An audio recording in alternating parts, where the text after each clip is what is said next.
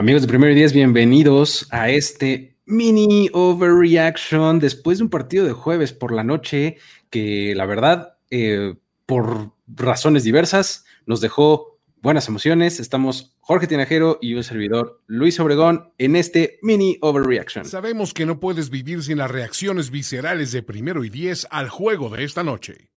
Disfruta de Mini Overreaction con el mejor análisis de NFL al instante. Jorge Tinajero, que acaba de pasar. Uh, Nick Foles confirmando su paternidad sobre Tom Brady, ¿acaso? No, no, quisiera ponerlo en esos términos, pero al final Oh, de cuentas se lleva, se lleva la victoria. Es overreaction, sí. Eh, es un juego difícil de, de descifrar, ¿no? Eh, me parece que en un principio se ven unos box que van por buen camino, por el, típico de, mira, van bien, eh, así son los box, van a dominar el juego de principio a fin, pero llegan esos errores que cambian este, el rumbo de un juego, ¿no? Y que los Bears, sin ser tan espectaculares a la ofensiva, porque creo que hicieron como 35 yardas por tierra, ya hablábamos de que son una ofensiva muy débil por tierra, y un Nick Foles que tampoco fue espectacular y les bastó para ganar por un punto. Sí, la verdad es que eh, en el swing, digamos, de todo el momentum vino al final del segundo cuarto, ¿no? Cuando de repente, de manera consecutiva y prácticamente en un minuto de juego, eh, de ir atrás en el marcador en ceros, van, se, se ponen 14-13, ¿no? Arriba eh, los Bears, ¿no? Entonces, a partir de ahí, el juego cambia por completo, porque el primer cuarto y prácticamente todo el segundo fue, como dices, un claro dominio de los Buccaneers, ¿no? Este, eh, en todo sentido, tanto a la ofensiva como a la defensiva, pero creo que lo que debemos de platicar es justamente sobre las actuaciones defensivas de ambas escuadras, ¿no? ¿Cómo ves? Sin duda, creo que eh, todo comienza eh, a cambiar para los Bears a, raíz de ese fumble que ocasionan, a- me parece que fue al novato Sean Bong, Ujú. este, en, en un pase que recibe, lo esperan, le dan un buen golpe en el, en el pecho. De hecho, eh, parecía mata. que no iba a regresar. Al Sí. final eh, lo vi por ahí en, en las- en el último cuarto. Y de ahí eh, se deriva la, la siguiente anotación, ¿no? De, de los, este, de los Bears y se van al descanso ganando. Pero creo que ese, ese es clave, ¿no? Y a partir del tercer cuarto, creo que el pass rushing de los Bears despierta, empieza a presionar a Tom Brady y empieza a capturarlo, cosa que, que sabemos que es el punto débil de este quarterback, ¿no? Ya nervioso, ya estando en la bolsa de protección, no sintiéndose seguro, me parece que lo tienes del otro lado. Y además por todos lados le empezaba a llegar la presión, ¿no? Porque, bueno, Khalil Mack se dio un festín, ¿no? De, de, de, este, de Tristan Wirfs, de, este, de- del otro tackle del otro lado, este, pero no solo él, sino que eh, por el centro también estaba empezando a llegar la presión, De o sea, Donovan Smith. Ajá. de Donovan Smith, exactamente, y eh, bueno, Khalil Mack hizo una de esas jugadas que te dejan simplemente atónito en uno de los sacks en donde eh, con Tristan Wirfs colgado de un brazo, taclea a Brady de espaldas y luego todavía después del de que pitan el final de la jugada, él todavía le da la vuelta y avienta a Tristan Wirfs volando por el- hacia el Sí. piso, ¿no? Y, y a, ra- a raíz de este, de este cambio defensivo en el que se dan cuenta los Bears que con cuatro hombres presionando y que incluso lo- los eh, Bucks tenían que eh, sacrificar a un running back para este, ayudar en la protección, pues tenían siete hombres atrás eh, perfectamente este, holgado en la cobertura, ¿no? Y creo que así fue, o sea, el- los Bears la verdad es que cambiaron a raíz de esta actuación defensiva. Sí, a eso, a eso le deben. La verdad es que eh, mostraron una actuación defensiva de su front seven completa muy, muy buena, porque incluso ya hablamos un poco de los frontales, pero los linebackers también se vieron muy, muy bien. A pesar de que ahí por momentos Ronald Jones ahí eh, tuvo buenos acarreos y demás, creo que los linebackers también cumplieron, ¿no? Sí, sí, sí. O sea, la verdad es que este, estos eh, Bucks, eh, no sé, creo que les empieza a pesar la falta de talento que en un principio hablábamos que, que podrían tener. El caso de Godwin que no jugó, eh, OJ Howard que lo pierden y, y mucho de- del juego que estuvo buscando Tom Brady, bueno, del- de, las opciones que tenía en el juego aéreo eran sus tight ends. Estaba ahí eh, este Cameron Braid, eh, Gronkowski, que de repente tuvo algunos destellos, pero no siempre es, eh, bueno, ya, ya, ya no es tan confiable como antes. Entonces, es- Gronkowski parece como tu tío de casi 50 o más de 50 años cuando se levanta de la cama en las mañanas cada, cada que lo taclean, ¿a poco no? Así como, yo en unos años, cálmate Luis, cálmate. ya, ya, le duele todo, cabrón. un, tráiler que va este, dando este, una vuelta de, 90 grados ahí. La verdad, esa jugada en la que va viendo que se le aproxima alguien por el lado izquierdo, pero de frente tiene otro y no sabe qué hacer, así. rodillas, ¿no? Es, es el objetivo de todo defensivo contra Gronkowski. Sí, sí, la verdad es que este, ya eh, empieza a, tener esa, esa, apariencia este, Jason Wittenesca, ¿no? Donde ya le cuesta trabajo cada cosa que hace en el campo. Digo, la verdad es que es súper dominante, nada más su wingspan es tremendo. O sea, incluso en, un pase que iba dirigido a Mike Evans, no sé si recuerdas la ah, jugada, está completamente solo Mike Evans y Gronkowski está un poco más adelante de él y levanta los brazos y el que él es el que se acaba llevando el pase. De hecho, le, marcaron interferencia en esa jugada a Mike Evans, eh, interferencia ofensiva. Pero del otro lado, hay que destacarlo, ¿no? Un Tyrant que creíamos que ya estaba este, acabada su carrera, eh, Jimmy Graham, hace una gran recepción eh, con una mano. Este, y pues bien, ¿no? Creo que, en los Bears está haciendo mejor las cosas que en sus equipos anteriores. Sí, estaba leyendo una estadística que eh, Jimmy Graham eh, en dos años con los Packers anotó cinco touchdowns, ¿no? Y ahorita lleva tres, ¿no? O cuatro o algo.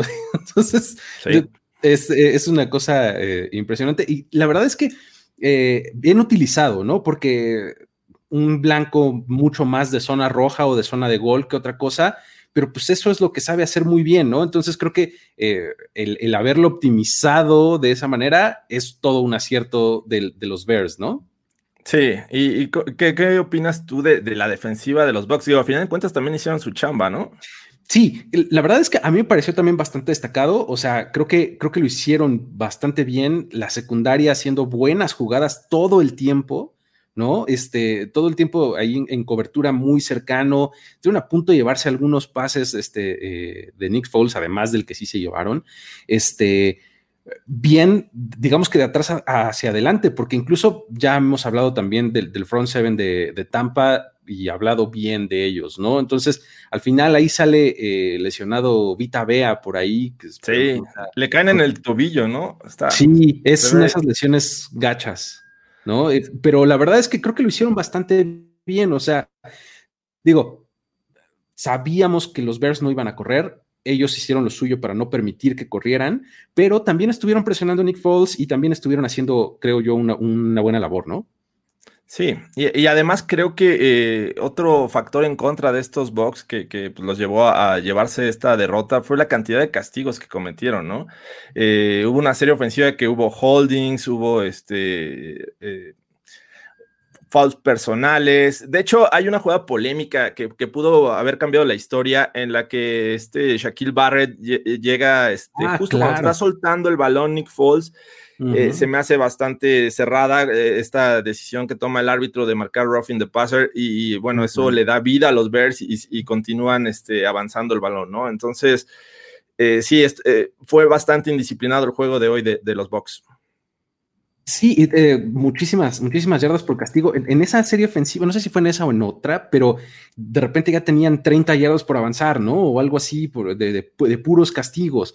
Este, se fueron metiendo en esa dinámica. Eh, de hecho, el partido completo se fue metiendo en esa dinámica en la segunda mitad, ¿no? Este, veías uno tras otro, tras otro, ¿no? en los castigos y ya no podías terminar una jugada sin esperar, bueno, ¿y ahora qué? ¿No? ¿Ahora qué les van a marcar? ¿No? La verdad es que fue un partido de ese tipo en, cierto momento, ¿no? Sí, sí, este, bueno, los Bears eh, se llevan esta este, victoria. Yo la verdad no lo esperaba. Es, fue muy cerrado, fue muy cerrado, pero bueno, las, las defensivas fueron las que dominaron el encuentro y pues así pasa. Y ahora, Nick Foles. Nick Foles siendo Nick Foles, creo yo. O sea, este partido es muy Nick Foles. O sea, tienes un inicio muy malo, ¿no? En donde incluso ese pase que falla con el receptor completamente abierto, ¿no? Este lo manda como cinco yardas lejos de su receptor. O sea, una racha muy mala. Y de repente le prende el switch y empieza a conectar con todo el mundo ¿no? Y de repente, pues ya es más su defensiva la que lo, la que lo está cargando. O sea, es un partido muy Nick Foles, ¿no? ¿Cómo ves? Sí, sí, este, de hecho empieza lo que vimos eh, la semana pasada contra los Colts, es, fue prácticamente el mismo Nick Foles, pero me parece que hacen una, un switch interesante ahí con la ofensiva de los Bears, que es el, tiempo, ¿no? E, el, momento en sacar jugadas rápidas, no darle oportunidad a la defensiva de los Bucks de hacer eh, cambios, y eso creo que empezó a facilitar las cosas. Y, eso, te digo, son predecibles porque no tienen un, buen juego terrestre y ocupan en muchas ocasiones a, Allen Robinson, ¿no? Que, que finalmente eh, hace buena chamba en quedarse con, con los balones, pero eso creo me, les ayudó bastante para mover el balón. Digo, no fueron ya efectivos al grado de anotar, pero hicieron lo necesario para poner ahí el, balón para Cairo Santos, ¿no? Que fue el que este, hizo la chamba para eh, ganar, meter los puntos en la segunda mitad. Y pues con esto, eh, los, los Chicago Bears se ponen en muy buena posición porque siguen nada más teniendo una sola derrota en la temporada y la próxima semana, pues digo, tienen 10 días ahorita de descanso y, van contra Carolina en casa. O sea, reciben a unos Panthers que pues también se ven más o menos eh, bien, que se ven, eh, eh, digamos que diferentes, cambiados, ¿no? Entonces, vamos a ver qué le depara a los Bears, porque ahorita se ponen en muy buena posición, digo, salvo porque están los Packers en su división y no es nada sencillo, pero la verdad es que están en posición perfecta, ¿no? Pues sí, o sea, la verdad es que ganaron este, este duelo que no esperábamos porque también les vienen este, cosas interesantes, ¿no? Antes de, irse al bye week.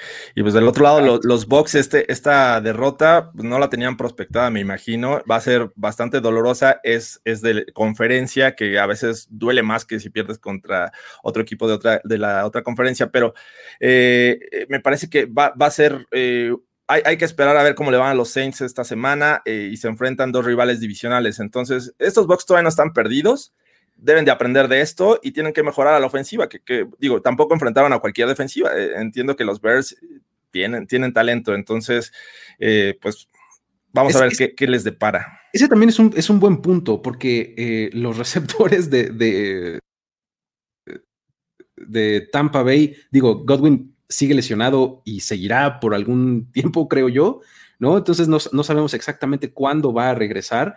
ese es un punto importante que, no necesariamente el talento le está ayudando mucho a, Tom Brady, que, lo que tiene alrededor, ¿no? Eso, y eh, pues que la próxima semana les toca viajar a Green Bay, ¿no? Entonces, así como que fácil, fácil, tampoco la tienen, ¿no? Entonces va a estar interesante. Así es.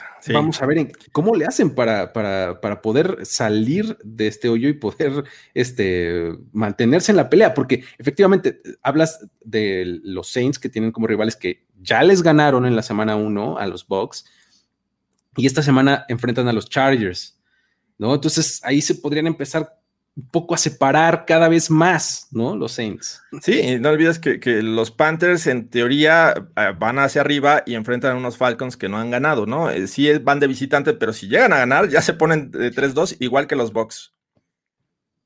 Se les empieza a complicar muchísimo la división a, los Buccaneers si, si, no encuentran una solución rápida. Digo, su defensiva es, eh, hasta el momento me parece lo, lo, mejor que tienen, a pesar de que son este, eh, eficientes al ataque. Creo que su defensiva eh, es, lo mejor que tienen y tienen que encontrar una respuesta, porque si no, sí se les va a salir de control. Entonces se va a descontrolar, amigos. Pero bueno, no sé si tengas algo más que agregar, algo más que te haya llamado la atención más, o hasta aquí llegamos con este overreaction. Creo que hasta aquí llegamos. Saludos a todos los que estuvieron aquí este, siguiéndonos en vivo. Y pues un saludo a Ulises. No, no está con sobredosis ni nada. Este, hay carga de trabajo, muchachos. Hay que entender. Eh, de repente eh, necesitamos un break y a lo mejor en alguna otra ocasión Luis no esté o yo no esté. Y bueno, así, así pasa, ¿no? Y saludos a los mochis. Ahí anda un tío que, le va a los Bears. The Bears. Ah, perfecto, perfecto. saludos este, a, los mochis. Saludos a, Hay un montón de fans de los Bears en México. Fíjate no? Son una afición que es como medio, ¿cómo decirlo? Como medio callada, discreta, pero hay un montón, ¿no? O sea, creo que lo que hace falta es una muy buena temporada para despertar y Fíjate que me causa algo de nostalgia ver el número 9 como coreback en, en los Bears, ¿no? ¿Cómo no? Entonces, es bonito que Nick Foles esté ahí con el número 9. Exactamente.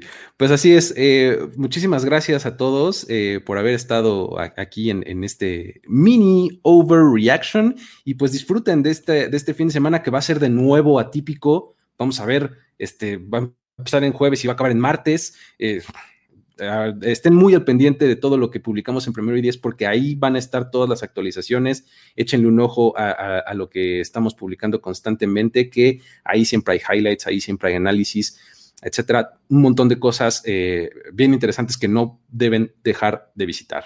Jorge Tinajero, Gracias, Luis. Bye.